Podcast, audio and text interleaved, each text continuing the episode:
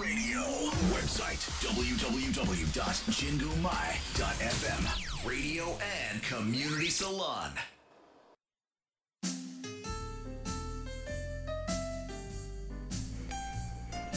DJ なのの七色レディオ皆さんこんにちは DJ ナナです今日もお聞きいただきありがとうございますこの番組は日々の生活に彩りと癒しを加えさせていただく番組です。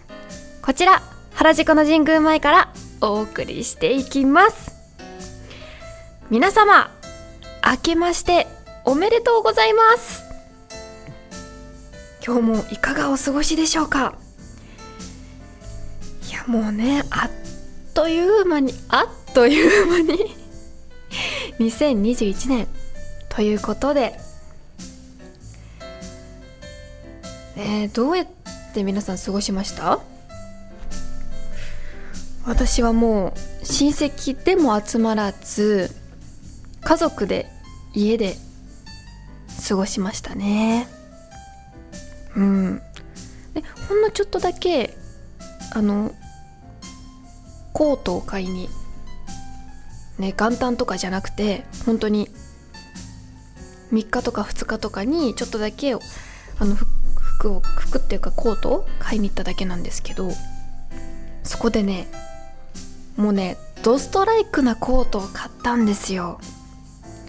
それがですね置物用のコートです。でこちらねお着物を着てなくても普通の洋服の上からでも着れるんですよ。そんなに変じゃなくってで何がいいってね着物の袖？あるじゃないですか。そこにまあになんかハンカチとかちょっとした小物入れたりする人もいると思うんですけどその上着もね上着というかコート？もついてるんですよ。ちゃんと置物用だから。袖が。ねこう垂れてるんですよ。そこにロマンを感じました。そこにちょっと携帯入れたりして最近歩いてますよ。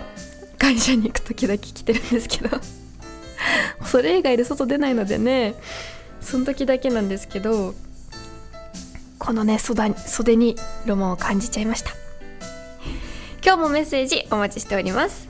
ツイッターはハッシュタグ7ラジ。7は漢数字の7ラジはカタカナです。メールアドレスは7 at 神宮前 .fm 小文字で nana at 神宮前 .fm までお待ちしております。それではナナラジ始まります。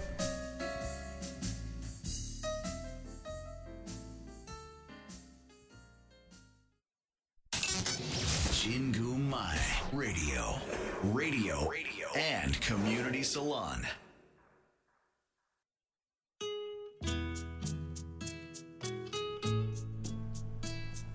DJ 7の Heartwarming Time.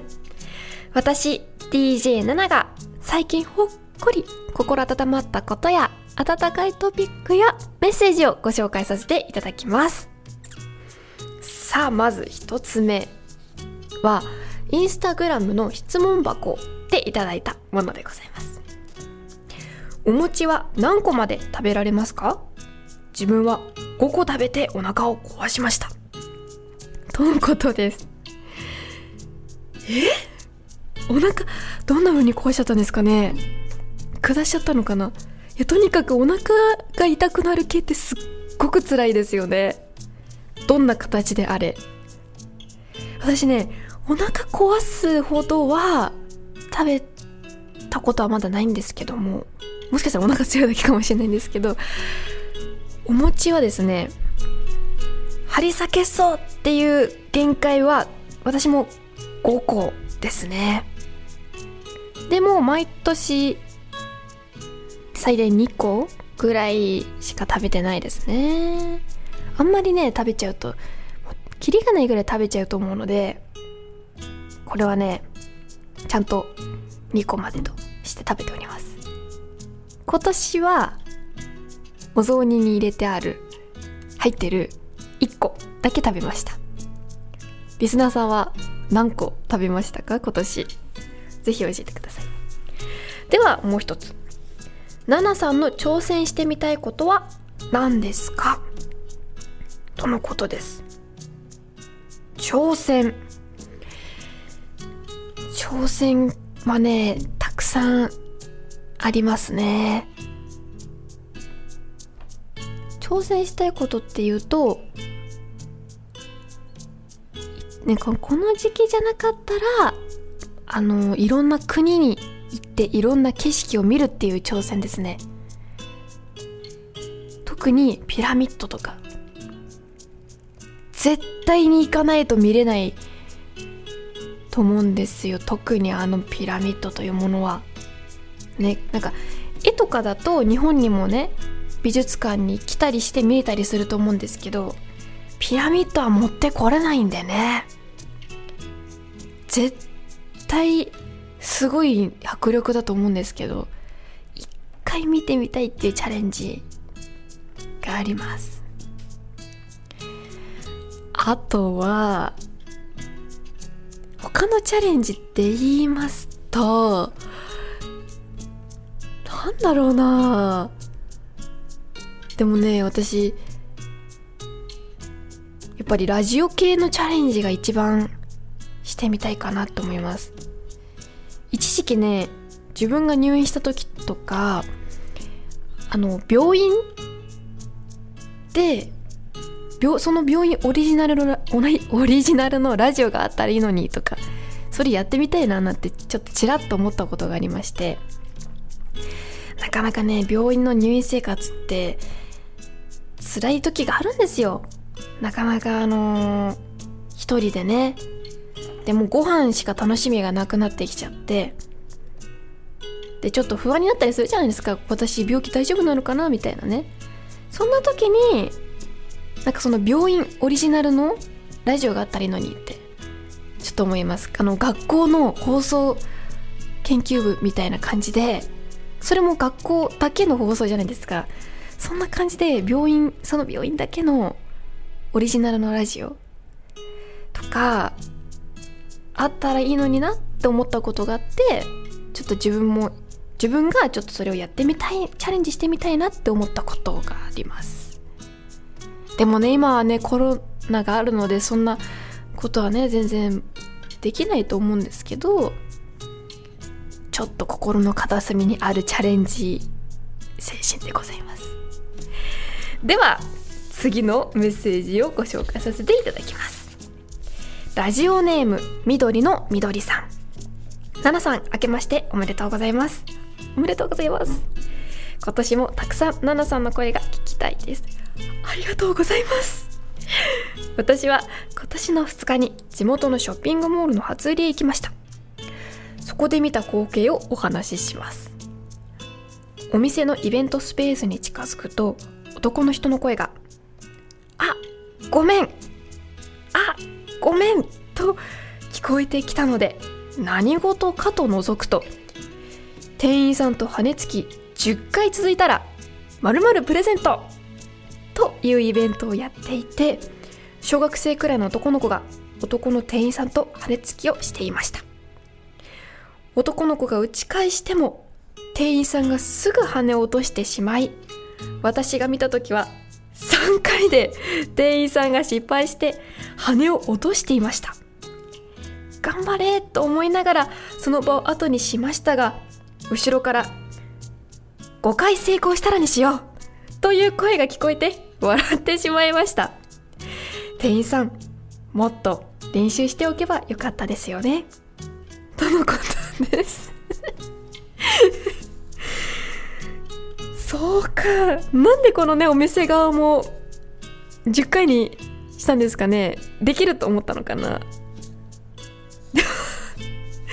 でも店員さんまさかね10回続くだろうと思ったら意外と難しかったっていう感じだったですかね。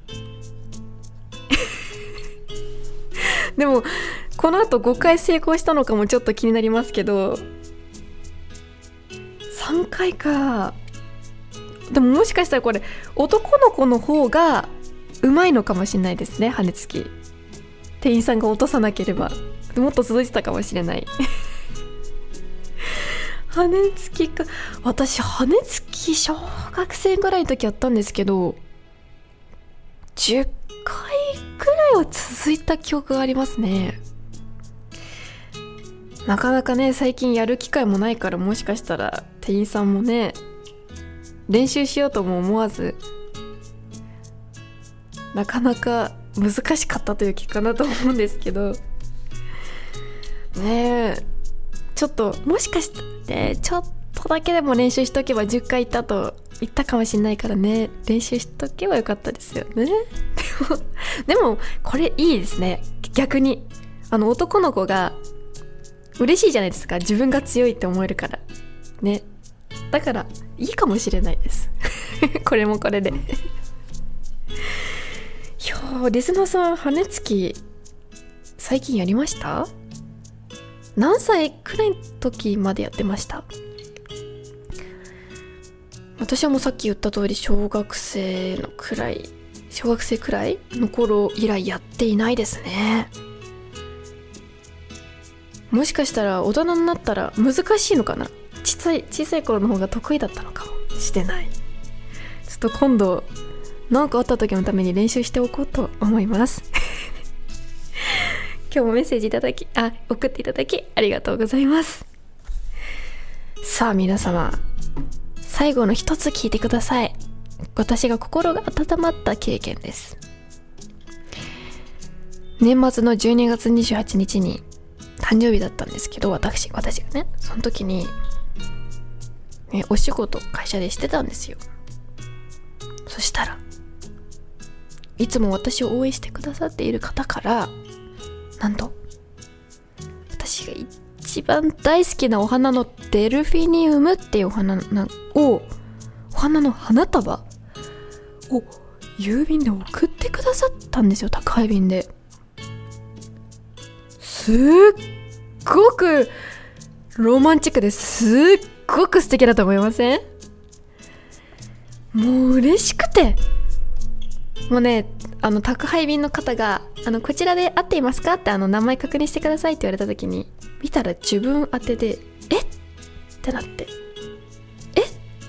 えお花？え？みたいになっちゃってしばらく呆然とねもう嬉しさのあまり言葉も出ず立ち尽くしてしまったというねことが起きまして。で宅配便の方が「大丈夫ですか?」って 言われて「はい」って言って受け取ってもう人間って嬉しすぎると言葉が出ないんだなって思いましたね。本当に幸せいっぱいな一日になりました。本当送っていただいた方ありがとうございました。もう嬉しくて。もうね毎日ね今も花瓶に入れてねお水毎日嗅いて匂い嗅ぎ続けてます。いい匂いです。ありがとうございます。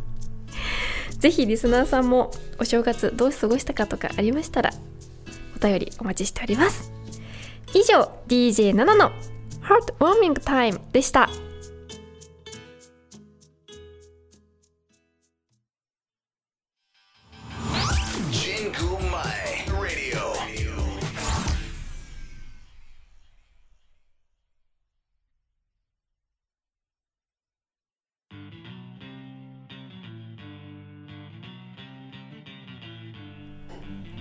DJ7 のヒーリング雑学」このコーナーでは温かい雑学や裏技をご紹介させていただきます。さあ皆さんお正月終わりましたが初夢は見ましたか？ねえ初夢なんですけどこれねいつ見た夢が実際初夢っていうのかなって地味にね微妙なところだと思うんですけどこれをねご紹介させていただきます。実は初夢とは大晦日から元旦にかけて見た夢ではないんですよ。大晦日から元旦にかけて見た夢はたとえどんなにすごい縁起物だったとしても実はもう初夢ではないんですね。その初夢とは元旦から2日にかけて見る夢のことなんですよ。初夢がいつ見た夢かどういつめ いつ見た夢かは諸説諸説があるんですけども現在はこれが主流ということで。ちなみに初夢を見るといい縁起物を一富士二鷹三なすびと言いますがこれには続きがあり四川五タバコ六砂糖と言います。この座頭とは髪の毛髪を剃った琵琶法師のこと。初夢の縁起物は現代人にとってちょっと馴染みが薄いものが多いんですけどもまあ覚えていても損はないという。私が見た夢は富士山ではなくなぜかうちのワンコが人間の赤ちゃんになって私がなんかお世話をしたという夢でした私の初夢。謎でしたね。富士山を見た方いらっしゃったらぜひ教えてください。もちろん富士山以外でも大歓迎です。どんな夢を初夢を見たか覚えてる方いらしたら教えてください。では次。飲食店の店先に盛り塩があることが、まあ、特にお寿司屋さんとかね多いと思うんですけどあのお塩どういう意味なんだろうって思ったことありません？私ずっとねお清めのお塩だと思ってたんですけどこれ違うんですって。飲食店の盛り塩は中国の古事が元になっているという説があります。聖人の初代皇帝芝園の広大な高級にはたくさんの女性がいました。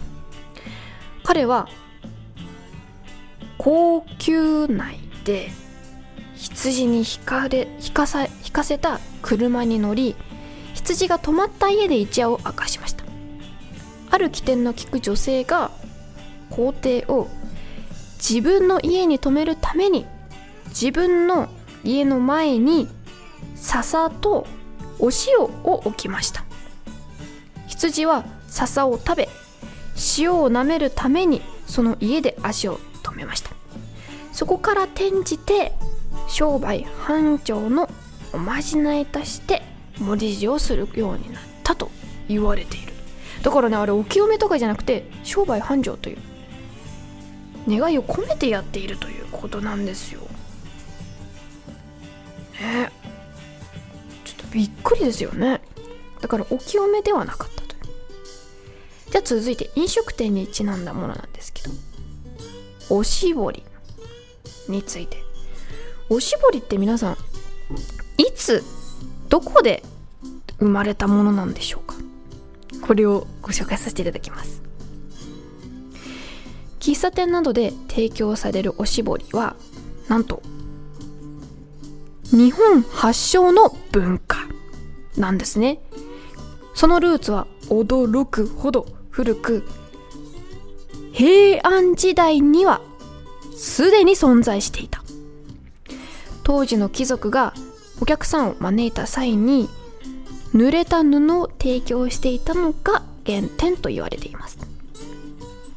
で江戸時代になると旅人のために宿の玄関に木綿のね手ぬぐいとお水の入った桶を用意する習慣が生まれました。で旅人がそこで濡らした手ぬぐいを絞り手足の汚れを拭き取ったことからおしぼりという言葉が生まれたと言われています。とのことです。リスナーさんご存知でしたか？ね。おしぼり。意外と日本発祥の文化だったという、ね、文化って意外と日本発祥のものかと思いきや海外発祥ってものが多いと思うんですけどこれは日本だったんですよ。だからぜひねおしぼりを使う際には昔からある日本の文化っていうのをね 維持した感じで使ってみてもいいかもしれません。以上 DJ7 のヒーリング雑学でした。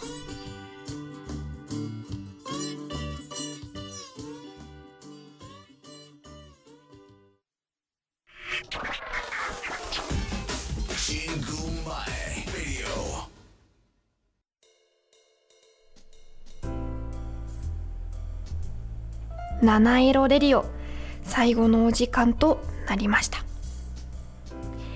かがだったでしょうか？今日はねちょっとお正月の初夢とか日本の文化系の雑学と心の温まるメッセージをご紹介させていただきました。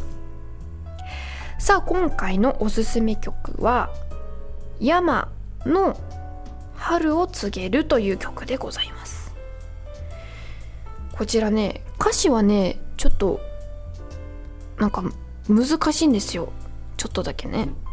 なんですけどとにかく声かっこいい女性なんですけどかっこいいんですよ歌い方とか。で日本語その歌詞の日本語も分かんない時もあるんだけどかっこいいんですよ。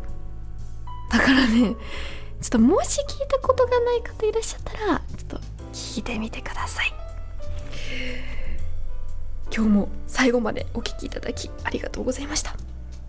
ここまでは私ナナがお送りいたしました。今日も素敵な一日をお過ごしください「